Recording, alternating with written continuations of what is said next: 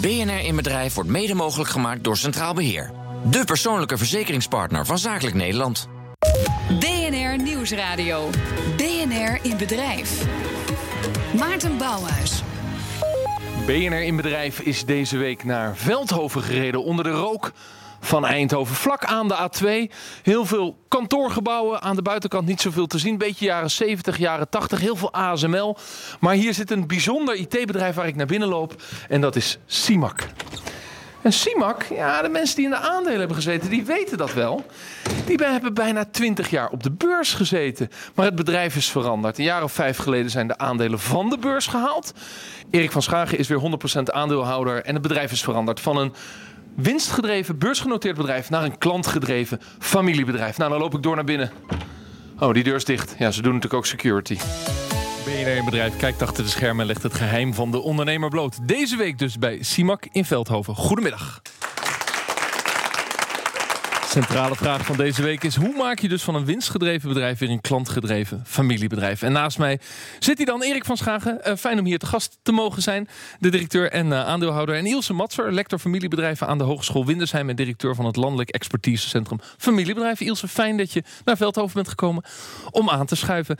Ja, we zijn hier op de tweede verdieping van het hoofdkantoor in een soort van grote boardroom met een enorme boardroomtafel. Check het filmpje op LinkedIn. Ja. Uh, dat stamt volgens mij, Erik, nog een beetje uit de tijd dat je een beursgenoteerd bedrijf was. Dat je dit soort grote boardroomvergaderingen moest hebben. Nou, we hadden deze kamer ook over. Dus uh, vandaar hebben we ook een beetje passende tafel erin gezet. Maar, je dacht, B N R uh, komt langs, die houden van groot. Ja, ja, ja, zoiets. Maar uh, ja, je, moet, je moet groot denken om groot te worden. Hè?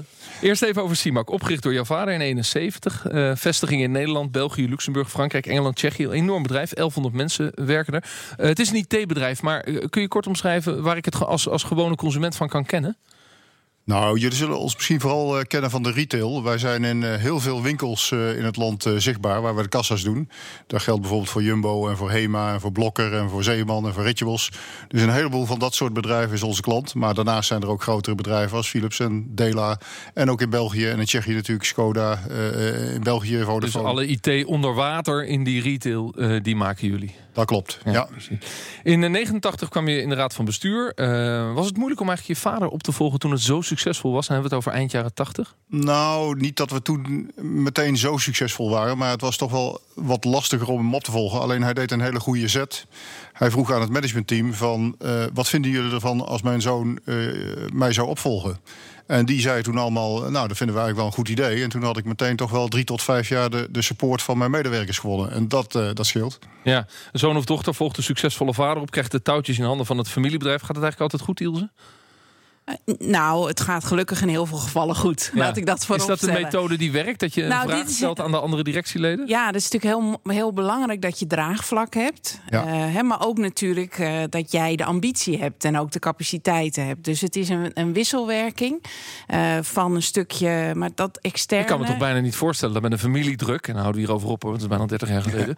Maar dat je met een familiedruk niet een sociaal wenselijk antwoord geeft van ja hoor, nee, nee, vast en zeker, die zoon is welkom. Nou, ja, dat moet toch je dan zeggen ja tegen de oprichter En, en, en de grote baas.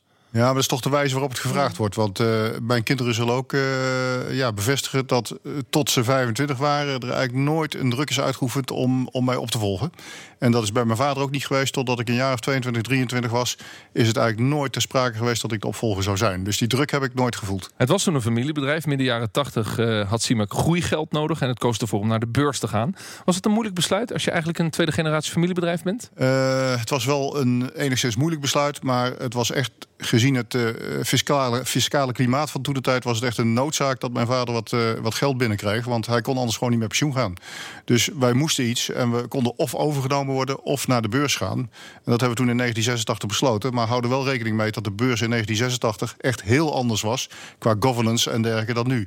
Wij hadden er waren ons minder regels dan nu. Ja, ons eerste jaarverslag was zestien pagina's en ons laatste was er driehonderdtwaalf. Het zou een huidige beursgenoteerd bedrijf inderdaad een moord voor doen, die zestien pagina's. Ja, dan is dat, het nog uh, te doen als relatief klein bedrijf. Want je blijft natuurlijk relatief uh, klein dan op de beurs. Eigenlijk, eigenlijk is die beurs alleen geschikt voor bedrijven die toch een enorme doorgroei maken. Dus je, je kunt alleen als kleiner bedrijf naar de beurs als je ook een plan hebt om maal vijf, maal tien of misschien wel maal vijfentwintig te gaan. En daar zit ook precies het probleem. Uh, kleine bedrijven beseffen dat af en toe niet, dat als ze naar die beurs gaan, dat er een enorm verwachtingspatroon zit om inderdaad maal tien te groeien. Ja. En dat is ook een enorm gevaar voor de continuïteit, want als je dat gedwongen wil doen, ja, dan is de kans dat je slaagt is misschien vijf procent, maar de kans dat je failliet gaat is veel groter. En familiebedrijven, Ilse, moeten natuurlijk vaker op zoek naar groeigeld. Private equity vinden ze ook wel een beetje spannend. Uh, snelle jongetjes. Ja, ik denk... uh, beurs is ook spannend. Waar, waar kiezen de meesten voor? Nou, ik denk ook soms heel bewust om niet te groeien. Hè? Om een niche op te zoeken en in die niche een heel mooie positie te behouden. Ik denk dat dat zeker een afweging is die veel familiebedrijven maken. Uh, maar inderdaad, soms heb je wel groeikapitaal nodig. Ook als het gaat om bijvoorbeeld afhankelijk van wat de markt doet. Nou, en dan kan het best zo zijn dat je toch kiest voor, ik denk nu veel meer in private equity partijen. Ja, oh ja, dat zie je nu meer dan uh, ja. toen. Het werd een succes. Uh, uiteindelijk groeide het door. En in achtennegentig, ik ga met zeven mijlslaars door de geschiedenis heen. Ja. Ging, ja, voor de mensen die denken, oh ja, dat was toen. Oh ja, dat was toen. Luistert u mee. Ging Baan failliet. Een grootste opdrachtgever. Je verloor in één klap dertig procent van je omzet. Omschrijft die periodes. Ja, dat was uh, echt ontluisterend. Hè? Van uh, een groot succes uh, bij de top drie van Nederland, van de grootste beursstijgers in negentien zesennegentig en negentien zevenennegentig...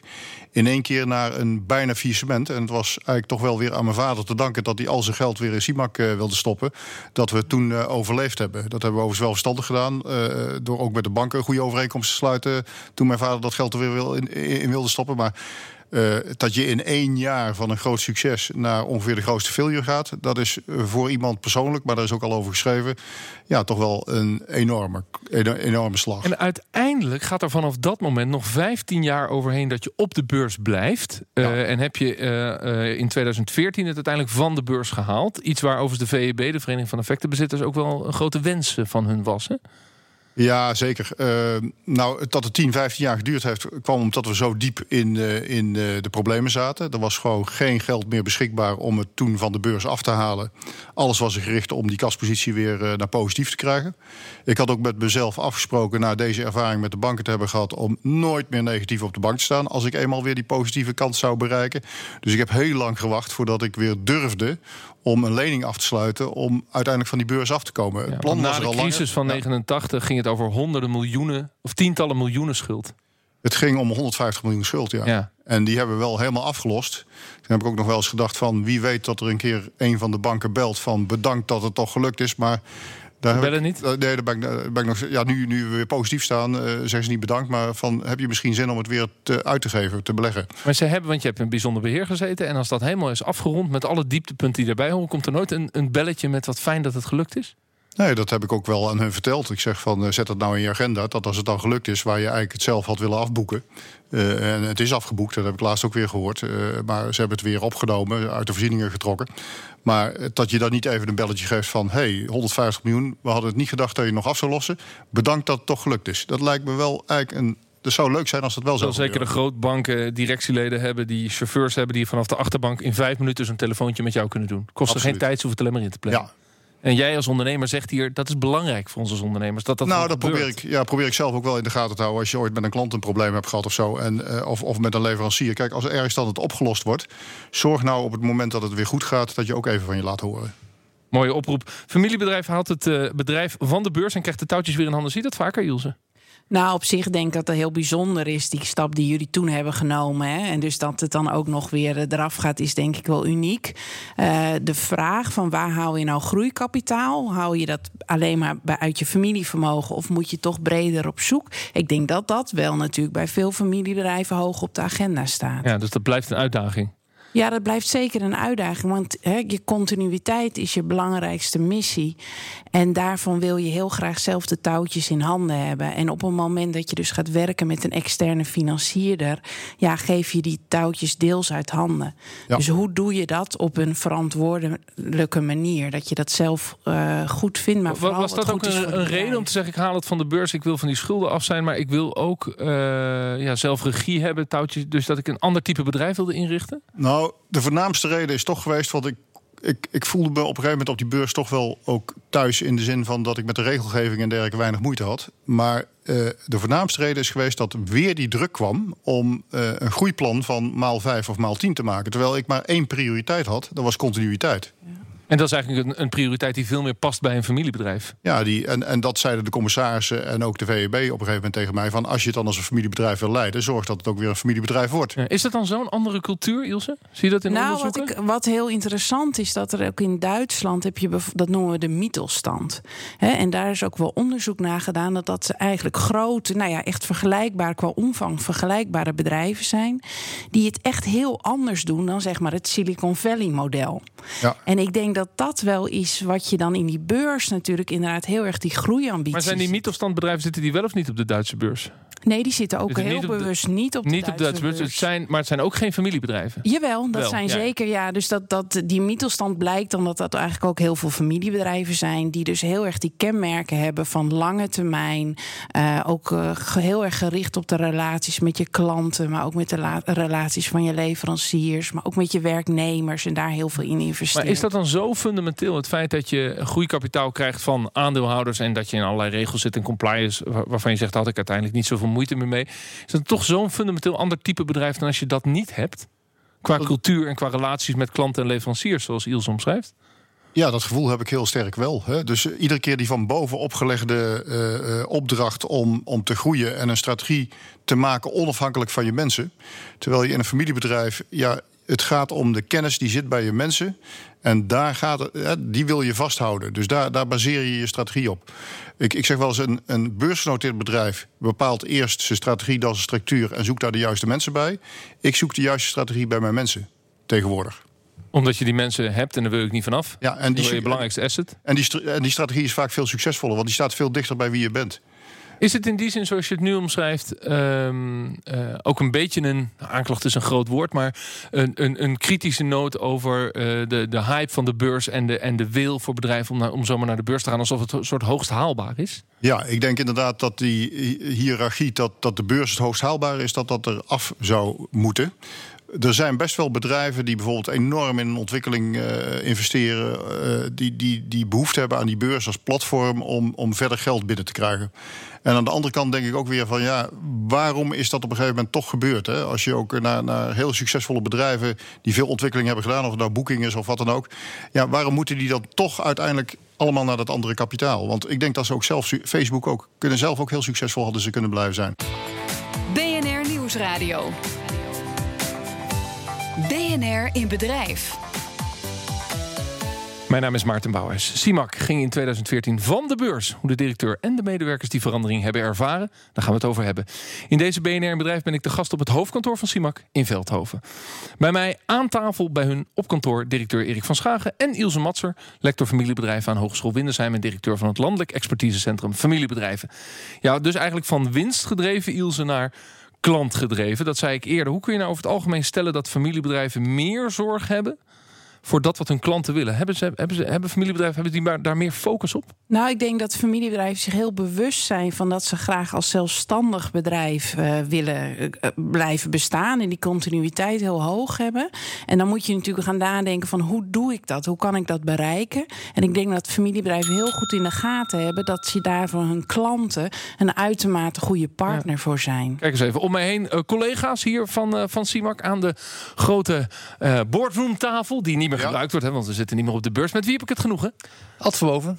Dag Ad. Hallo. Uh, zeg het maar. Een vraag, een opmerking? Nou, alles ja, mag. Vraag en opmerking. Ik heb hier vanaf uh, negentig tot zesennegentig gewerkt. Van negentig tot ja. Ja, zesennegentig, ja. En, en sinds uh, vier jaar weer terug. Oh, wauw. Tussendoor heb ik uh, zeventien jaar bij een Amerikaans bedrijf in Silicon Valley gewerkt. Dus toen je hier werkte was het beursgenoteerd? Ja. Toen ging je naar Silicon Valley? Ja. Uh, en nu werk je bij een familiebedrijf? Ja, dat klopt. Welk van die drie fasen is het leukst? Nou, ik denk dat zeker na zeventien jaar Amerikaans bedrijf is heel erg uh, resultaatgedreven. Dat gaf je net ook al aan. Uh, wordt voor risico genomen, wordt gekeken wat binnengehaald kan worden. Maar je hebt dus heel veel ups en heel veel downs. En dat is gewoon veel minder leuk. Hier wordt echt gekeken naar een continuïteit over de, over de long run. En dus dat je inderdaad kan, weet gewoon als medewerker van kijk, daar staat gewoon een bedrijf wat de komende jaren door wil gaan. Er zitten ook wel negatieve stukken aan, want je kunt vaak niet zo snel doorpakken. Je zit in de salestak dan wat je kan bij een, een beursgedreven partij. Maar je weet gewoon dat, dat er zit veel meer gevoel in de organisatie. En dat is heel erg fijn. Maar je hebt het wel zeventien jaar gedaan. Dus blijkbaar was het niet zo uh, beknellend of vervelend dat je eerder bent teruggekomen. Nou, ook Simac is een, een technologiebedrijf en dat was dat bedrijf ook. En dat is gewoon heel erg leuk. Je leert er heel veel. Ik heb wereldwijd heb ik het een en ander gedaan. Dus een uh, hele leuke uitdaging. Ja. Uh, maar uiteindelijk... in de algemeenheid zie je dat die hit-and-run strategie... Uh, die dat soort bedrijven hebben... Uh, dan is het fijner om bij een bedrijf te zitten... wat een wat langere termijn opbouw wil hebben met zijn klanten. Dat is niet leuk als je in de directie zit van zo'n groot bedrijf. Want dan moet je op een gegeven moment gewoon afscheid nemen... waar je eigenlijk gewoon een hele goede band mee op opgebouwd. En een jaar later mag je weer aan gaan nemen omdat het weer goed gaat. En dat is dat up en down, dat gedreven, ja. Geld gedreven is niet zo leuk als bij... Ik kan me voorstellen dat dat in Amerika ook anders is... omdat je veel makkelijker afscheid kunt nemen van mensen. Jawel, maar dit bedrijf werkt ook internationaal. Dus ook in Nederland krijg je gewoon de opdracht om mensen te ontslaan. Ja, precies. Komt, ja. Ilse, herken je dat? Ja, dat herken ik. Ja. Of vooral het verhaal van Simac... dat, dat je heel graag het ook anders wil doen. Ja. Want Erik, de vraag is natuurlijk... Uh, die grillen en die, dat snelle groeien... wat die Amerikaanse bedrijven ook kunnen hebben... wil jij dat dan niet meer? Nou, het is niet de primaire doelstelling. Ik, ik, de strategie is niet om te groeien, maar de strategie is om iedere dag beter te worden. En het hele rare is van, we doen het nu dus voor de klant en voor de, voor de mensen... en niet meer per se voor de winstgevendheid. Maar het rendement is nog nooit zo goed geweest als de laatste jaren. Dus het heeft het omgekeerde effect. Je, je, je doet het eigenlijk om, om dagelijks beter te worden. Je doel is om iedere keer ja, voor die klant dat extra te doen. En uiteindelijk komen daardoor gewoon nieuwe klanten en ga je groeien. Ja, het enige wat ik er niet aan begrijp is dat beursgenoteerde bedrijven... moeten toch ook klantgericht zijn? Ik bedoel, er zijn enorme bedrijven, die hebben heel veel klanten. Nou, en als die de klanten niet helpen, gaan ze ook weg. Mede door die beurs ben je ook uh, enorm juridisch geworden. Eh, ik had laatst ook weer, uh, dit jaar hebben we ook weer een probleem met een klant gehad. Zelfs met twee klanten een, een, een fix probleem waarbij de I T uh, even uitviel. En waar iemand anders dan het contract erbij haalt... Uh, ga ik gewoon met de directeur van dat andere bedrijf uh, om tafel zitten... en maken gewoon een afspraak van... oké, okay, dit compenseren we en we gaan gewoon verder... wat we willen aan positieve dingen werken. Er, er komt dus geen jurist aan te pas... om dingen gewoon met elkaar goed te regelen. En dat is in een beursgenoteerd bedrijf bijna niet te doen. Want dan is er altijd een, een bestuur en een raad van commissarissen... die zich daarmee gaat bemoeien. Dus als je al afscheid genomen hebt van mensen in deze transitie... dan zijn het de juristen? Ja, nou ja, in ieder geval de juridisch denkenden. de juridisch denken. uh, ja. um, betekent dat je als familiebedrijf nu ook betere producten en betere service levert dan tien jaar geleden? Ik denk betere service, uh, zeker. Ja, als je ziet uh, hoe uh, al onze mensen uh, inderdaad dag en nacht in het weekend uh, tot het gaatje gaan om, uh, om de klanten te helpen. Ik zeg niet dat dat tijdens onze beursperiode niet zo was. Maar het ging wel met een andere motivatie. Het ging wel op een andere manier. En uh, ik, ik, ik denk dat wij echt uh, heel diep willen gaan. Ik kijk even omheen, want er zitten medewerkers hier. Pak, de, pak lekker de microfoon. Uh, met wie heb ik het genoegen? Mijn naam is uh, Adriet Hoen. Dag, Adrie. Ik werk uh, sinds uh, uh, Sinterklaas tweeduizend negen voor Simac. Ja. Een mooi familiebedrijf. Wat mij drijft is uh, het kunnen werken voor een familiebedrijf... en het kunnen doorgeven aan de volgende generatie. tweeduizend negen zei je, dus jij werkt hier nu bijna tien jaar. Ja. Je benoemde het even, omdat ja. Erik wel weet dat je op Sinterklaas komende Sinterklaas je tien jaar ja. jubileum hebt. Ik begrijp het. Bedankt, maar dat is heel goed. Uh, uh, uh, maar daar heb je dus ook vijf jaar bij het beursgenoteerde Simac gewerkt. Ja, wat, wat, wat is wat jou betreft het grote verschil? Nou, het grote verschil is dat wij altijd in gesprek blijven met onze eindklanten... en dat we graag gedreven worden... In de zin, in het gesprek van wat doen we om herhaling te voorkomen van, van een incident. Want niets is beter dan goede nachtrust. En we gaan geen discussies met, met elkaar aan. Ik noem maar de mast van loop ik. Hè? Welk deel is nou van mij? Welk deel is van de onderbuurman? Ja, die, dat vinden we een slechte discussie. Dus en, we blijven en, graag in gesprek met elkaar en zijn gericht op oplossingen. Ja, gericht op oplossingen, in gesprek zijn met elkaar voor de lange termijn. En merk je nou als medewerker zelf ook dat het in een andere structuur lees... een familiebedrijf waar Erik honderd procent aandeelhouder is... beter gaat dan als het beursgenoteerd is? Ja, wij spreken elkaar aan op ondernemerschap en niet op uh, afrekencultuur. Van fouten leren we en willen we morgen beter worden. Wanneer kreeg je nou, dankjewel Erik van Schagen... wanneer kreeg je nou in de gaten dat je deze verandering moest gaan inzetten? Ja, dat was vooral de discussie uh, met de Raad van Commissarissen... dat ik uh, uiteindelijk uh, voor mezelf uh, zag van... of je verandert het nu weer naar een familiebedrijf... of je moet plaatsmaken voor een andere C E O... en je verkoopt ook maar weer een deel van de aandelen die we toen al hadden. En toen merkte ik dat het bedrijf me zo aan het hart ging... en dat het ook veel beter was voor de continuïteit om die, om die uh, slag te maken. Dus het was eigenlijk, heb gekocht. Het was eigenlijk een persoonlijke afweging van wat wil ik? Nou, maar die persoonlijke afweging die was... omdat ik mijn mensen en mijn klanten niet in de steek wilde laten. Dat dat zo voelde in ieder geval bij mij. Hè. Het, anders klinkt het te nobel. Maar het, het, het, het voelde voor mij dat als ik afscheid zou nemen... en je zou het eigenlijk in handen geven van anderen... dat daar uiteindelijk een aantal klanten en een aantal medewerkers... vooral de dupe van zou worden. En dat ja, dat vond ik moeilijk. Daar, daar kon ik niet over mijn hart verkrijgen. Maar ja, we, we zijn nu een, een half uurtje met elkaar in gesprek, maar... Jij komt me niet over als een type wat zichzelf, uh, laten we zeggen, onvervangbaar of onmisbaar acht. Uh, Terwijl je nee. zei, ik moet wel blijven, want ik kan het niet overlaten aan anderen. En dan gaat het om de cultuur die je als familie maakt. En daarin ben ik inderdaad onvervangbaar op het moment dat er niet andere familie klaarstaat. Gelukkig zijn er nu anderen. Ik zeg ook altijd, ik weet niet zeker of mijn kinderen honderd procent geschikt zijn om ook de rol van een C E O of iets dergelijks op te nemen. Maar ik weet wel dat ze honderd procent geschikt zijn om de, om de, om de familiecultuur, de huidige cultuur, in het bedrijf te handhaven. En dat is een andere cultuur dan vijf jaar geleden? Dat is een cultuur die weer ontstaan is in de afgelopen vijf jaar? Ja, we hebben natuurlijk altijd een beetje wel iets van die cultuur behouden, omdat we ook altijd voor de helft nog aandeelhouder zijn gebleven. Maar die cultuur die paste dus enerzijds niet bij datgene wat die beurs en die minderheidsaandeelhouder en dus ook de raad van commissarissen. En dat is de cultuur, de cultuur van elkaar aanspreken, continuïteit, ondernemerschap stimuleren, oplossingsgericht. Vooral, en niet juridisch. Vooral alles in dienst van de continuïteit. En dat betekent tevreden klanten en vertrouwen op je bestaande medewerkers. Alles gaat om die. Uh, en ook uh, het laten van de financiën in het bedrijf. Geen dividend uitkeren, dat doen we op dit moment ook niet meer. Geen dividend uitkeren, we laten het in het bedrijf. Dus alles wat we verdienen, worden we sterker van. En, en stoppen we in nieuwe innovatie. Cultuur binnen een familiebedrijf. Is die oprichter of uh, directeur-eigenaar, tweede generatie, Ilse, de grote drager daarvan? Is, is dat, hangt cultuur binnen familiebedrijven heel erg daaraan? Nou, het mooie is natuurlijk, zoals wat ik hier hoor, dat het natuurlijk ook al van jouw vader kwam. Dat jij dat hebt overgenomen. En, maar dat je nu ook alweer aan het nadenken bent van de volgende generatie. He? En dat je dus ook zorgt, want dat hebben we nu net ook al gehoord in de antwoorden van de, van de werknemers. Ja, dat jullie dat ook dragen. He? Het moet een, uiteindelijk een gedragen cultuur zijn. Maar kan het ook niet niet? Kan, kun je, kun je niet een familie, kun je een familiebedrijf hebben waarbij uh, de familie, die aandeelhouder zijn en vaak ook nog in het bedrijf zitten, laten we zeggen, niet de cultuur cultuurdrager zijn? Nee, maar het is denk ik vooral dat op een gegeven moment hè, ben je ook, eh, komt de volgende generatie eraan. En je wil natuurlijk vooral gaan nadenken over hoe zorg je dan dat die cultuur die je hebt in gang hebt gezet, dat je die ook weer continueert. Wat zou je hem adviseren als het gaat over zo'n opvolging? We gaan het even over je hebben, Erik. Wat zou je hem adviseren? Nou, omdat je inderdaad, kijk, nu heb je, ik heb begrepen, begrepen dat er vier kinderen zijn. Hè, en, wat een rijkdom. Ja, ja. ja dat is nou, ja. En ook alle vier actief in het bedrijf. Ja. Nou ja, en dat is natuurlijk, dat vraagt wel om een stukje, ja, zeg maar, family governance. Hè? Dus hoe ga je als volgende generatie zorgen dat je zo'n, net zo'n goede eigenaar kan zijn voor het bedrijf als dat, dat jij dat nu bent geweest? Nou, maar Ilse, in de, in de jaren dat uh, jij ook bij mij aan tafel hebt gezeten in de prachtige B N R-serie De Opvolgers, ja. uh, hebben we ook gesproken over meerdere kinderen in het bedrijf. Is ook een, uh, laten we zeggen, een bron van discussie. Ja, je moet natuurlijk gaan nadenken van, wil je um, alle vier eigenaar blij worden. Hè? Dat betekent dat alle vier een, een kwart van het eigenaarschap. Wat betekent dat op het moment dat dan de ene misschien wel in die directie komt ooit en de andere niet? Hè? Hoe doe je dat dan samen? Um, wat als de ene daar toch wat meer op een gegeven moment risico wil nemen dan de ander? Hè? Hoe ga je daar? Hè? Wat wordt dan je eigenaarsvisie? La, laten we het maar even aan Erik zelf ja. vragen. Is er eigenlijk een kroonprins? Nee, er is nog geen kroonprins. Uh, het is ook zo dat ik uh, de helft van de aandelen beschik, uh, bezit. Want uh, mijn zus heeft de andere helft. Dat vind ik ook heel goed om bescheiden te blijven. En dat hoop ik ook met de familie mee te geven.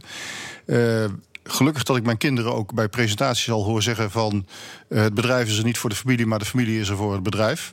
Dus dat is de goede houding. Uh, en de, ik denk dat het aandeelhouderschap niet moet worden gezien als een financieel aandeelhouderschap, maar vooral als bewaker van de cultuur. We hebben het niet ja. slecht als familie. Integendeel, het gaat goed. Maar het is niet zo dat wij het geld proberen uit het bedrijf te halen. Nee, maar alle vier de kinderen werken nu in het bedrijf. Dat betekent ja. dat ze op die manier in ieder geval alle vier de ambitie uitspreken om daarin door te groeien.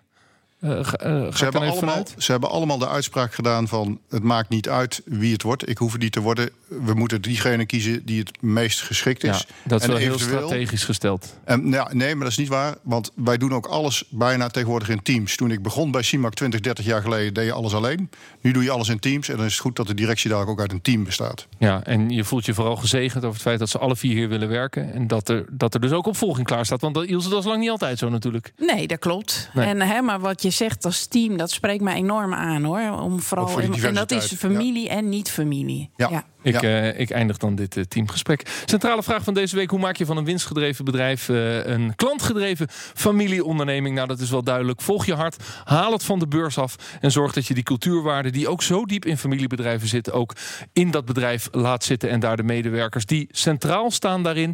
We hebben het bedrijf voor de medewerkers en niet andersom. Uh, om hen daarin te laten excelleren. Nou, daar hebben we veel van geleerd hier bij Simac in uh, Veldhoven. Dank aan mijn gasten Erik van Schagen, de directeur-eigenaar, samen met zijn zus van Simac, en Ilse Matser, lector familiebedrijf aan de Hogeschool Windesheim. Dat was hem alweer, B N R in Bedrijf. Volgende week zijn we er natuurlijk weer. Dan zijn we de gast bij Bord en Stift. Een bedrijf zonder managers. Lijkt u dat wat, heren? Kijk even omheen. Wil je hierbij zijn? Mail ons dan inbedrijf at b n r punt n l. Ja, binnenkort brengen we alle verhalen van de afgelopen weken samen tijdens ons event B N R in Bedrijf, de Battle, op zesentwintig november in Amsterdam. Daar kun je bij zijn. Meld je aan via b n r life punt n l. Bedankt voor het luisteren. Dag.